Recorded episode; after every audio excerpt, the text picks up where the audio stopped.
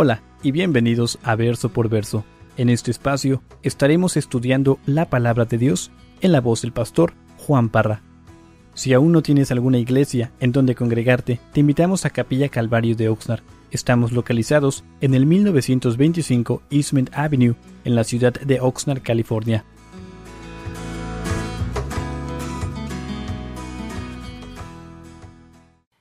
Hermanos, yo no sé cuántos de ustedes en, su caminar cristiano antes de llegar a los pies de Cristo ah, tenían un concepto muy distinto de quién era Jesús, de quién eran los discípulos, los apóstoles de Jesús. Lo cierto es de que todos tenemos una, creo que todos teníamos una mentalidad media religiosa concerniente a, la palabra de Dios y, veíamos a los, a los apóstoles como hombres ciertos santos, intocables, pero cuando abrimos la palabra de Dios y empezamos a leer y empezamos a ver la historia de estos hombres, nos, damos cuenta que eran hombres como tú y como yo. Y hace dos semanas iniciamos el libro de Primera de Pedro. Iniciamos eh, nuestro estudio viendo solamente al personaje de Pedro y mientras veíamos este personaje, nos dimos cuenta de que nos podemos relacionar con él. Vimos de que Pedro era originario de Bethsaida, que significa casa del pescador. Y, Pedro provenía de una familia de pescadores. ese era su oficio. Y vimos de que era un hombre enérgico, impetuoso, precipitado, atrevido, orgulloso. Tenía un problema con el egoísmo y siempre estaba listo y preparado para hablar. Por tanto, tendía a meter las cuatro. Y, vimos de que en, en el ojo de la tormenta Pedro negó a Jesús tres veces, a su maestro, a su rabí, y aún así vimos de que Jesús lo eligió, con todos sus defectos. Entonces vamos a continuar en estos primeros dos versos de Primera de Pedro, capítulo 1. Y dice así el verso 1, una vez más. Dice Pedro, apóstol de Jesucristo, a los expatriados de la dispersión en el Ponto, Galacia, Capadocia, Asia y Bitinia elegidos según la presciencia de Dios, Padre nuestro, perdón, Dios Padre en santificación del Espíritu, para obedecer y ser rociados con la sangre de Jesucristo. Gracia y paz os sean multiplicadas. Hermanos, aquí quiero que rápidamente veamos de que Pedro fue elegido. ¿Elegido para qué? Para ser un apóstol de Jesucristo. Ahora, antes de continuar, quiero que quiero que veamos rápidamente el significado de esta palabra apóstol. Porque el día de hoy ah, te vas a topar con ciertas personas, te vas a topar con ciertos grupos dentro de la iglesia, fuera de la iglesia, que se autodominan apóstoles. Y tal vez ya te has encontrado con personajes así. Ah, como, como su, su, pastor, les quiero decir, si, si algún día te topas con un personaje que se ha autonombrado apóstol, ten mucho cuidado tal vez el Señor te va a llevar a otro lugar, tal vez te vas a enojar conmigo, te vas a ir de esta iglesia. Si llegas a otra iglesia y, ahí en esta iglesia hay apóstoles, ten cuidado. lo cierto es de que hay muchos personajes que se autonombran apóstoles que viven para estafar al cuerpo de Cristo. Y, en el pasado he dicho que muchos de ellos son, eh, son hombres que quieren tomar ventaja de, de la grey de Dios. Y curioso porque típicamente, no todos, pero muchos de estos personajes tienen una enseñanza falsa. Y curioso porque Judas nos da un poco de detalle concerniente a estos falsos maestros. Y, Judas nos dice que son nubes sin agua. Eh, son, son personajes y los compara como nubes sin agua. No tienen agua para dar a almas sedientas. Así los describe Judas. Después dice que son árboles otoñales sin fruto. Son árboles que no dan fruto dos veces muertos y desarraigados. Dice que son fieras ondas del mar que espuman su propia vergüenza. Lo único que pueden producir, dice Judas, son ah, o es espuma. Yo no sé cuántos de ustedes han tratado de comer espuma. ¿Alguien aquí? Cuando vas y te tomas un cafecito, un latte, le ponen la espuma de arribita, no te va a llenar. Y es lo que está diciendo Judas, de que estos maestros, estos falsos apóstoles producen espuma. Ah, no te va a nutrir, no tiene nada sólido para tu vida. Y es lo que nos está describiendo. continúa y dice que, que, son estrellas errantes. Yo no sé cuántos de ustedes a veces cuando van a acampar o salen en la noche y tratan de ver las estrellas y duras ahí horas y horas tratando de ver una estrella fugaz. Esas estrellas que, que salen así rápido. Bueno, él, Judas describe a estos falsos apóstoles, maestros, como estas estrellas. Así como salen y brillan, así de rápido desaparecen. Y, lo cierto es de que si regresamos a estos tiempos, hermanos, muchos de los marineros en aquel tiempo, o simplemente la gente, se guiaba por las estrellas. Y vemos de que estos falsos maestros tienden a guiar en un falso camino a los feligreses, a los cristianos. Ahora, la palabra apóstol significa, o es la palabra más bien apóstolos en el griego. Y hermanos, esta palabra significa delegado. Ahora, si estás tomando notas, esto te va a ayudar bastante. Significa delegado, embajador, en sí un embajador del Evangelio. Por cierto, el Evangelio de Cristo. Ah, comisionado, enviado. Ahora, un embajador, yo no sé cuántos de ustedes han viajado al extranjero, a, diferentes países. Este, cuando vamos a, a Israel, hay una calle en Tel Aviv y en esa calle están todas las embajadas de todos los países. Curioso porque vas manejando por esa calle y ahí está el guía, aquí está la embajada y empieza a nombrar todos los países. Un embajador es un representante de un determinado país. ¿sí? Si tú sales, cuando hemos ido a África,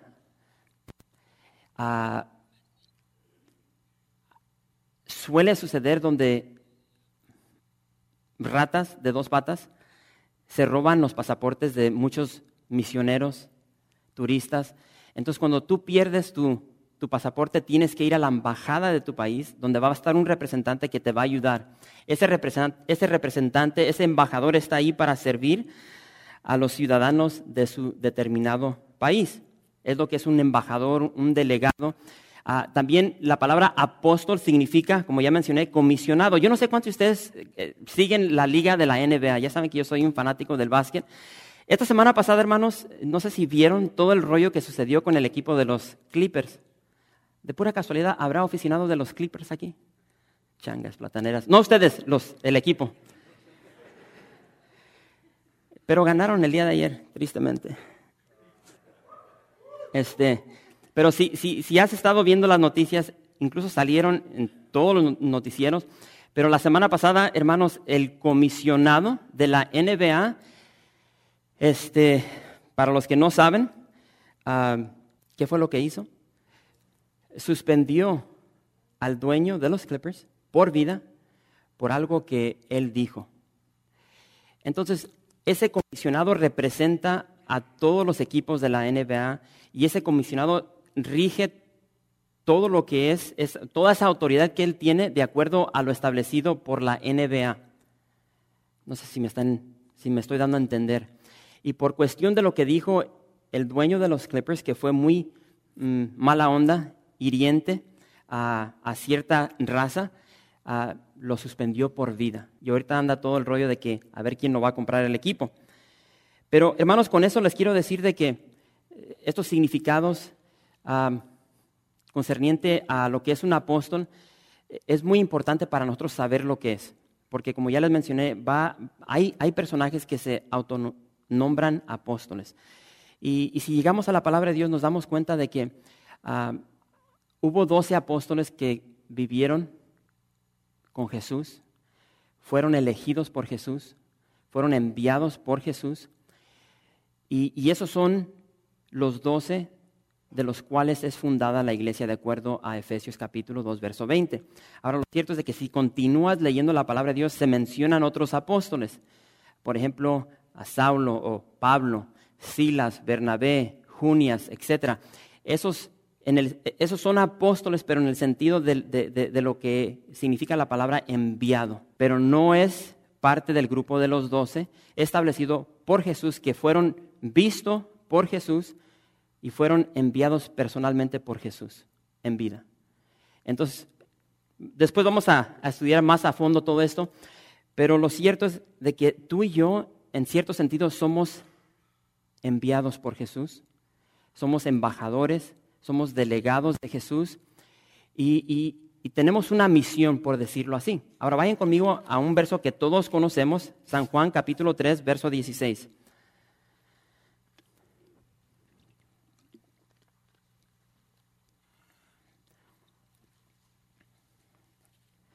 San Juan, verso 3, capítulo 3, perdón, verso 16. Y ahí dice, porque de tal manera amó Dios al mundo que ha dado a su Hijo unigénito para que todo aquel que cree en Él no se pierda, mas tenga vida eterna. Ahora si te adelantas, si te vas al capítulo 17 del mismo libro de San Juan, ahí Jesús nos dice, y esta, ahí se oyen, hojitas, vamos a esperar. Muy importante. San Juan 17, verso 3.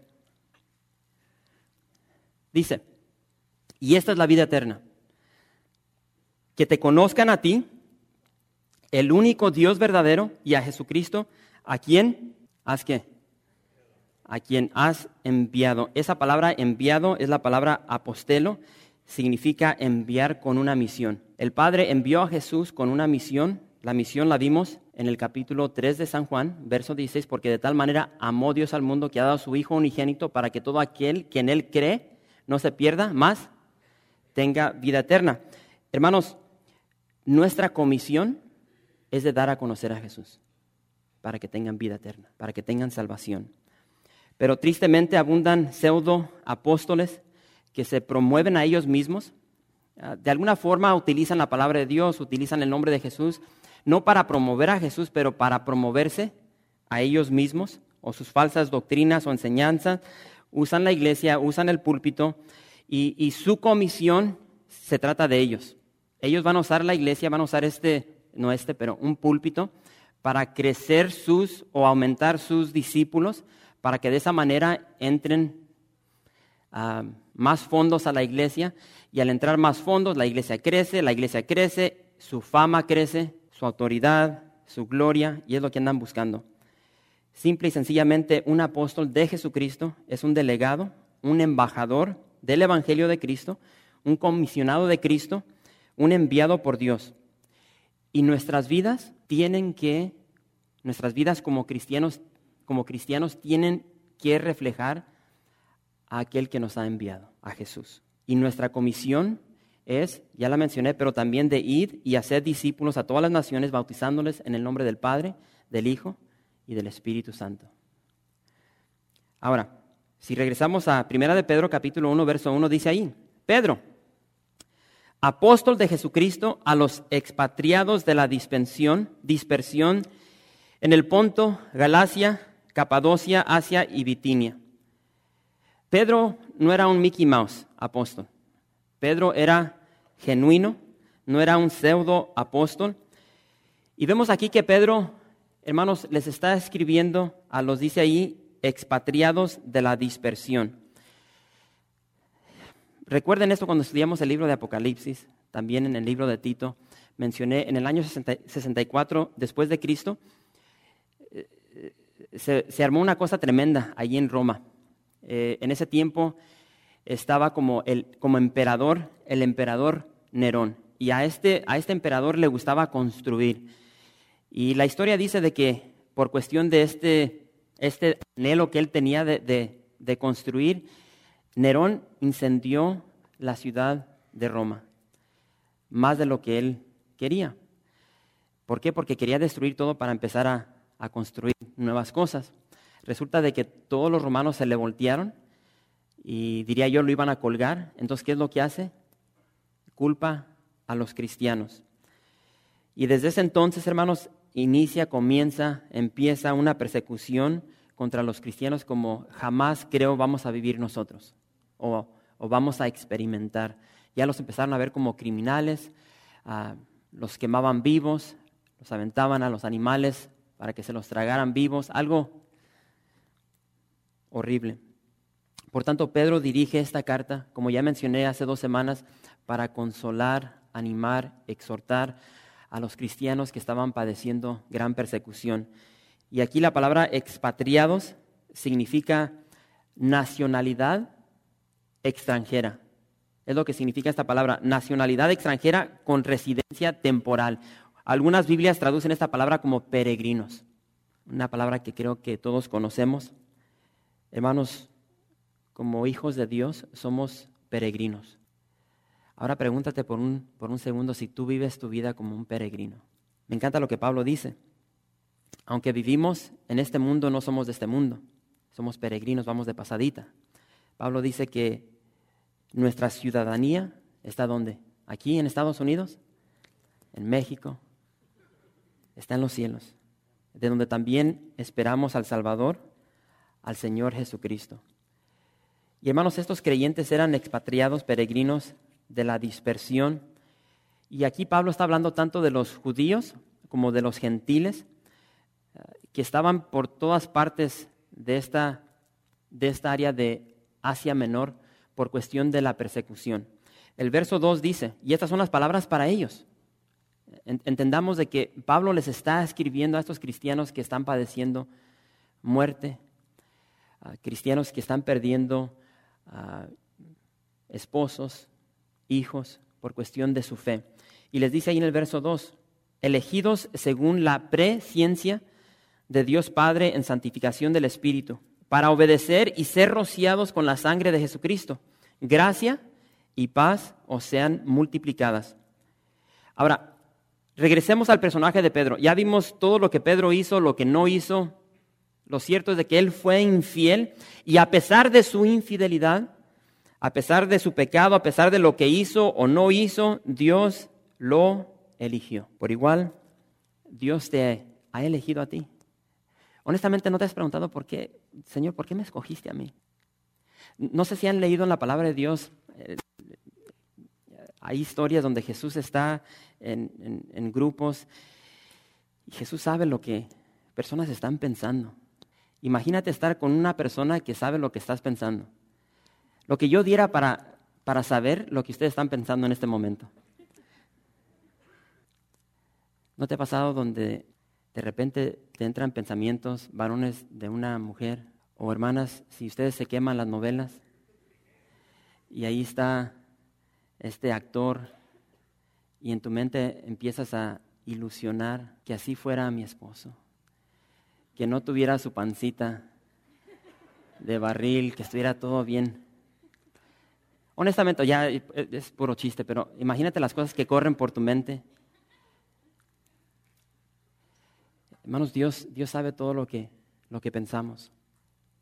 Pero aún así Dios nos eligió. Efesios capítulo 1, verso 4. Vayan conmigo aquí. Efesios capítulo 1, verso 4.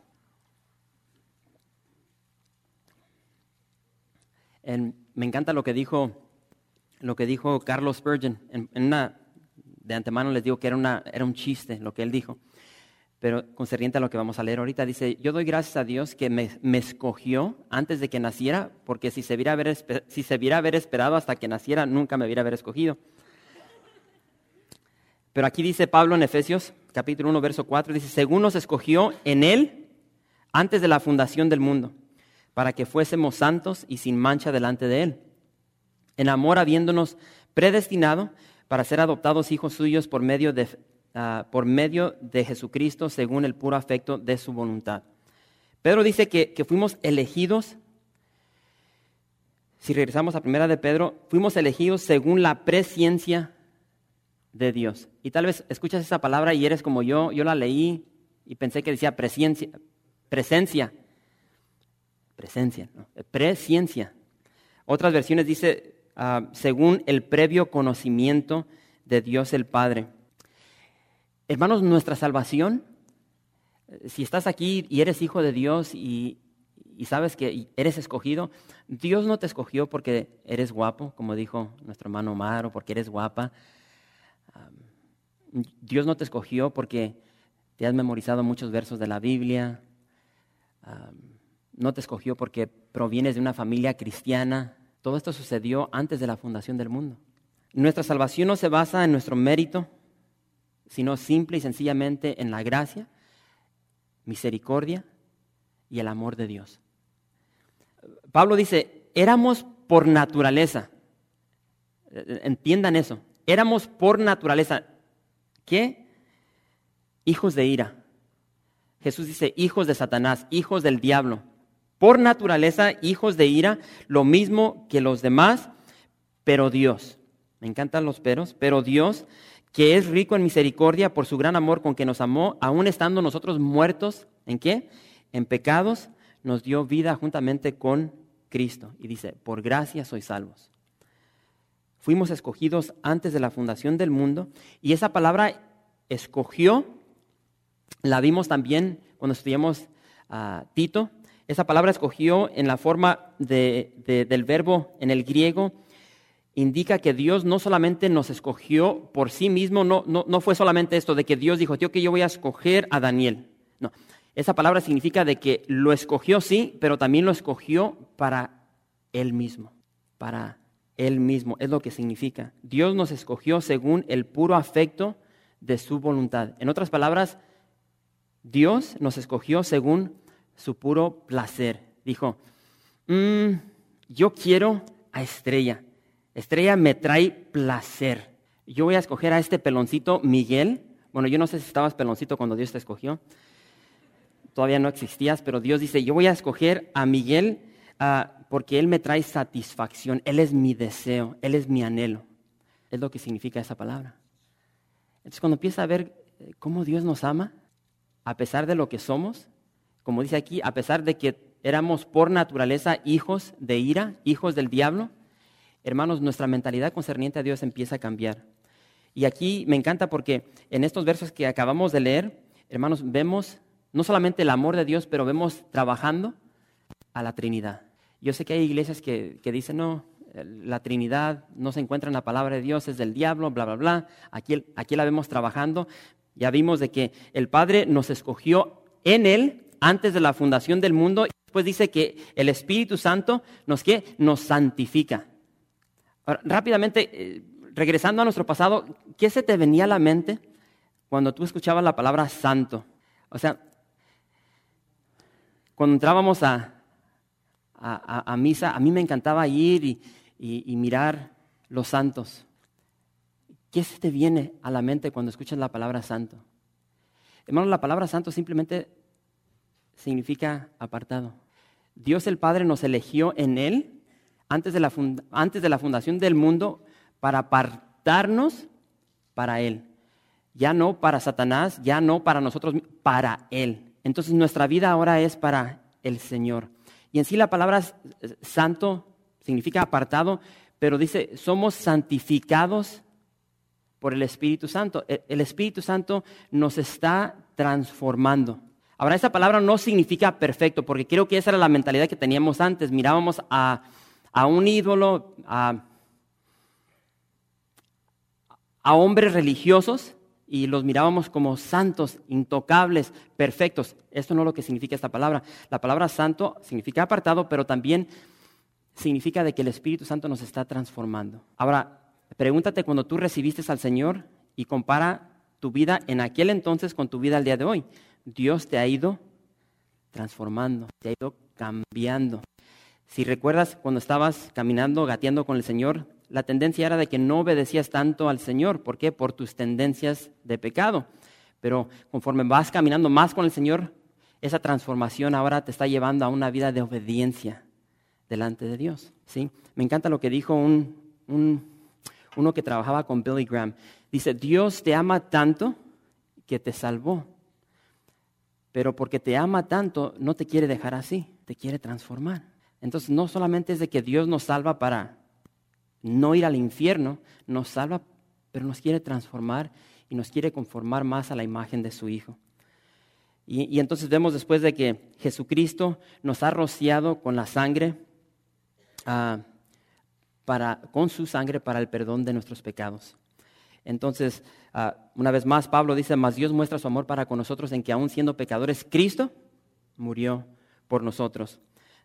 Así es que Dios nos eligió, Dios nos salvó y después Dios nos transforma. Hermoso. ¿Para qué? Para que le obedezcamos. Y es lo que vemos aquí, para obedecerle. Hermanos, como dije el viernes, si no estabas aquí el viernes, hermanos, esta no es nuestra fiesta. Aunque muchos la quieren hacer de, ellos mismos, quieren hacer su fiesta, esta fiesta es de Jesús. Esto no se trata de ti ni de mí, se trata de Jesús. Y, me encanta lo que, lo que dijo ah, el pastor, ah, tal vez no lo conocen, pero es del DF, posiblemente, Raúl Garduño. Él dijo, obediencia es una, es una evidencia de nuestra salvación. La obediencia es una evidencia de nuestra salvación y no una exigencia de la salvación. Entonces, cuando, cuando Cristo nos salva, hermanos, vamos a obedecerle. ¿Sí? Y antes éramos hijos de ira, antes éramos hijos de Satanás, por tanto obedecíamos a Él. Ahora somos hijos de Dios, somos adoptados a la familia, somos salvos de Cristo. Ahora Cristo es nuestro Señor, entonces ahora le obedecemos a quién? A Jesús. ¿Y cuál es el deseo del apóstol Pedro para el pueblo de Dios? Dice aquí, gracia. Pedro desea gracia para su, para su iglesia, un favor inmerecido. Tú y yo no merecemos la salvación. Tú y yo no merecemos ser adoptados hijos de Dios. Tú y yo no merecemos la paciencia de Dios. Tú y yo no merecemos la misericordia, la gracia de Dios, su paciencia. Lo que tú quieras agregar, tú y yo no merecemos eso, pero Dios no lo da. Y después dice paz. Por la fe, dice Pablo, tenemos paz para con Dios por medio de nuestro Señor Jesucristo. Increíble lo que Dios nos ha dado. Pedro desea gracia y paz y quiere que sean multiplicadas en tu vida y en la mía. ¿Tienes paz en esta noche? Yo no sé cuántos de ustedes a veces cuando algo anda mal, a veces no tenemos paz y, y, la primera señal de que no tenemos paz es de que no podemos dormir en la noche. A mí me encantan los hermanitos que se ponen en el mentado cara libro y no puedo dormir. Ustedes saben quiénes son. No los voy a balconear, aunque aquí los estoy viendo algunos de ustedes. Me encanta, no sé si han escuchado esta historia, ah, la historia de César Augusto. Ah, se, cuenta, se cuenta esta historia, ah, es parte del historial de, de, la iglesia, pero se cuenta de que había un hombre que estaba totalmente endeudado hasta las cejas y aún así, con toda la deuda que tenía, él dormía bien tranquilo, tranquilito. Y se enteró de esto el, emperador César, Augusto, y dice, vayan a su casa de este hombre que está endeudado, pero que puede dormir y quiero que me traigan su cama. Como que pensando que, es por cuestión de, la cama. Solamente Cristo, el príncipe de paz, nos puede dar esa paz que, que gozamos los hijos de Dios. Ahora, hermanos, quiero que veamos la reacción de Pedro ah, al considerar esta salvación que Dios nos ofrece a ti y a mí. Ahora, yo lo estoy personalizando para nosotros, pero recuerden que esta carta era para los cristianos ah, de esa época que estaban pasando por gran persecución. Y dice el verso 3, dice, bendito el Dios y Padre de nuestro Señor Jesucristo, que según su grande misericordia nos hizo renacer para una esperanza viva, por la resurrección de Jesucristo de los muertos cuando Pedro se entera de esta, no se entera, está describiendo esta gran salvación que se nos ha otorgado por Dios, ¿qué es lo que sale de su boca? Adoración, alabanza. Bendito el Dios y Padre de nuestro Señor Jesucristo. Hermanos, qué, gloriosa verdad saber de que nuestra salvación no depende de nosotros. Yo no sé cuántos de ustedes la regaron el día de hoy. Tal vez hicieron algo que... Pero hermanos, nuestra salvación no depende de, ti, no depende de nosotros, no depende de lo que hacemos, no hacemos. Vamos a meter las cuatro, pero Dios nos sigue perdonando. ¿Por qué? Porque esta gloriosa salvación es un regalo de parte de Dios por lo que Cristo hizo en la cruz. Y, es, es lo que hemos estado cantando, alabando durante la primera parte de este servicio, en nuestra alabanza al Señor. No depende de nuestra, de nuestra fidelidad porque lo cierto es de que somos infieles. Aquí dice, sino que según su grande misericordia por la resurrección de Jesucristo de los muertos. Eh, es la muerte de Jesús, su sangre, es su vida la que nos da vida a nosotros. De modo que si alguno está en Cristo, nueva criatura es, las cosas viejas pasaron y aquí todas son hechas nuevas. Dios nos hace renacer en Él. Ahora, el cristiano no solamente recibe una naturaleza nueva, pero aquí vemos de que recibe una nueva esperanza. Yo no sé cuántos de ustedes han hablado con personas de otras religiones, o, ponte a pensar en tu propia vida. ¿Cuál era tu, esperanza antes de conocer a Cristo? Medita por un segundo, porque lo cierto es que estas preguntas ni nos las hacíamos antes. Vivíamos la vida, decía mi mamá, como animalitos, y no pensábamos en el más allá, porque nos aferramos a esta vida, pero ¿cuál era nuestra esperanza? Teníamos sueños, visiones de ciertas cosas, pero ¿cuál era nuestra esperanza? Habla con personas que no conocen de Cristo y pregúntale. Esta semana llega un inconverso, ¿cuál es tu esperanza? ¿Que llegue el viernes? Pero aquí Pedro nos dice que en Cristo no solamente tenemos una nueva naturaleza, pero tenemos una esperanza. Y dice, una esperanza viva. ¿De qué está hablando Pedro? De la vida eterna. Hermanos, esta vida que estamos viviendo no es todo. Ahora, lo hacemos, vivimos nuestra vida como si esto fuera todo. Pero hermanos, esto no es todo. Ahora imagínate cómo va a ser el cielo. Eh, imagínate Dios. Yo no sé cuántos de ustedes han salido del estado de California. Yo no sé cuántos de ustedes han visto otros países, han visto la gloria que Dios ha creado sobre esta tierra. El amanecer, el anochecer, contempla el mar, un lago, ve y, ve un bosque. Yo no sé cuántos han ido a los secoyas y ven estos monstruosidad de, árboles, flores hermosas. Y, esto lo creó Dios. Ahora, imagínate cómo va a ser en el cielo. Si este mundo es tan hermoso, ¿cómo será el cielo? Esa es nuestra esperanza. Ahora, vuelvo a repetir y que quede bien grabado esto en nuestro corazón. Esta salvación, esta vida eterna, no, no, este, no depende de nosotros, depende de Cristo y procede de Dios. Y para finalizar, Pablo dice en 2 Tesalonicenses 2:16, dice, y el mismo Jesucristo, Señor nuestro, y Dios nuestro Padre, el cual nos amó y nos dio consolación eterna y buena esperanza por gracia. Nunca se nos olvide que esta esperanza viva, esta vida eterna proviene de Dios, no de ti. El salmista dijo en el Salmo 43, 5, dice, ¿por qué te abates, oh alma mía? ¿O por qué te turbas dentro de mí? Espera en Dios, porque aún he de alabarte. Y dice, salvación mía y Dios mío. Cuando tú entiendes esta salvación que Dios te ha regalado, esto produce en ti gozo, felicidad. Ahora pregúntate si tú vives tu vida de una manera que demuestra gozo.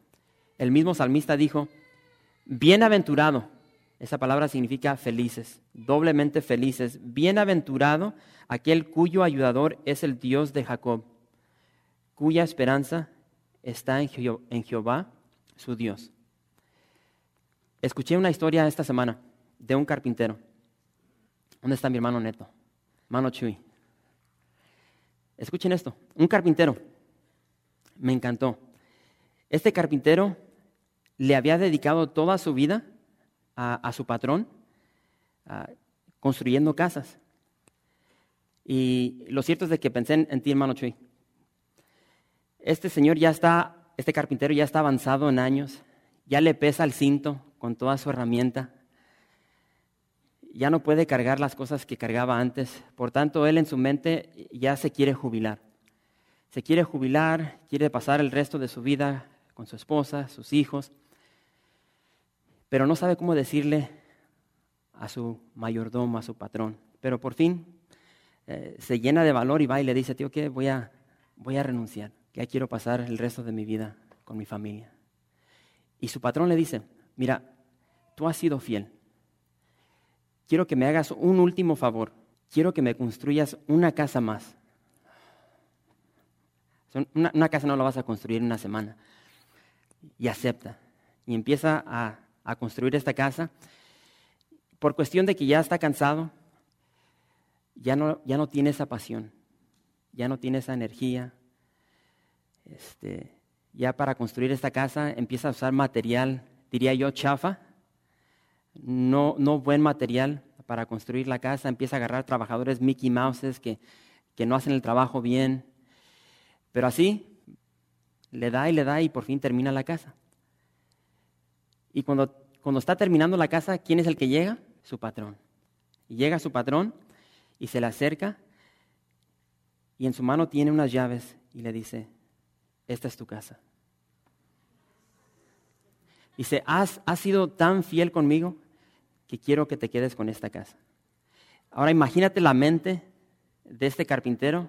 ¿Qué onda? ¿Qué hice? ¿Por qué no me hice una mansión? ¿Por qué, no me, ¿Por qué no la hice bien? ¿Por qué no agarré los mejores trabajadores? Hermanos, tú y yo estamos edificando esta casa, como mencioné el viernes, nuestra vida. Y lo cierto es de que muchos somos perezosos y, no edificamos bien. Y la primera pregunta que yo te hago sobre quién estás edificando tu casa, tu vida.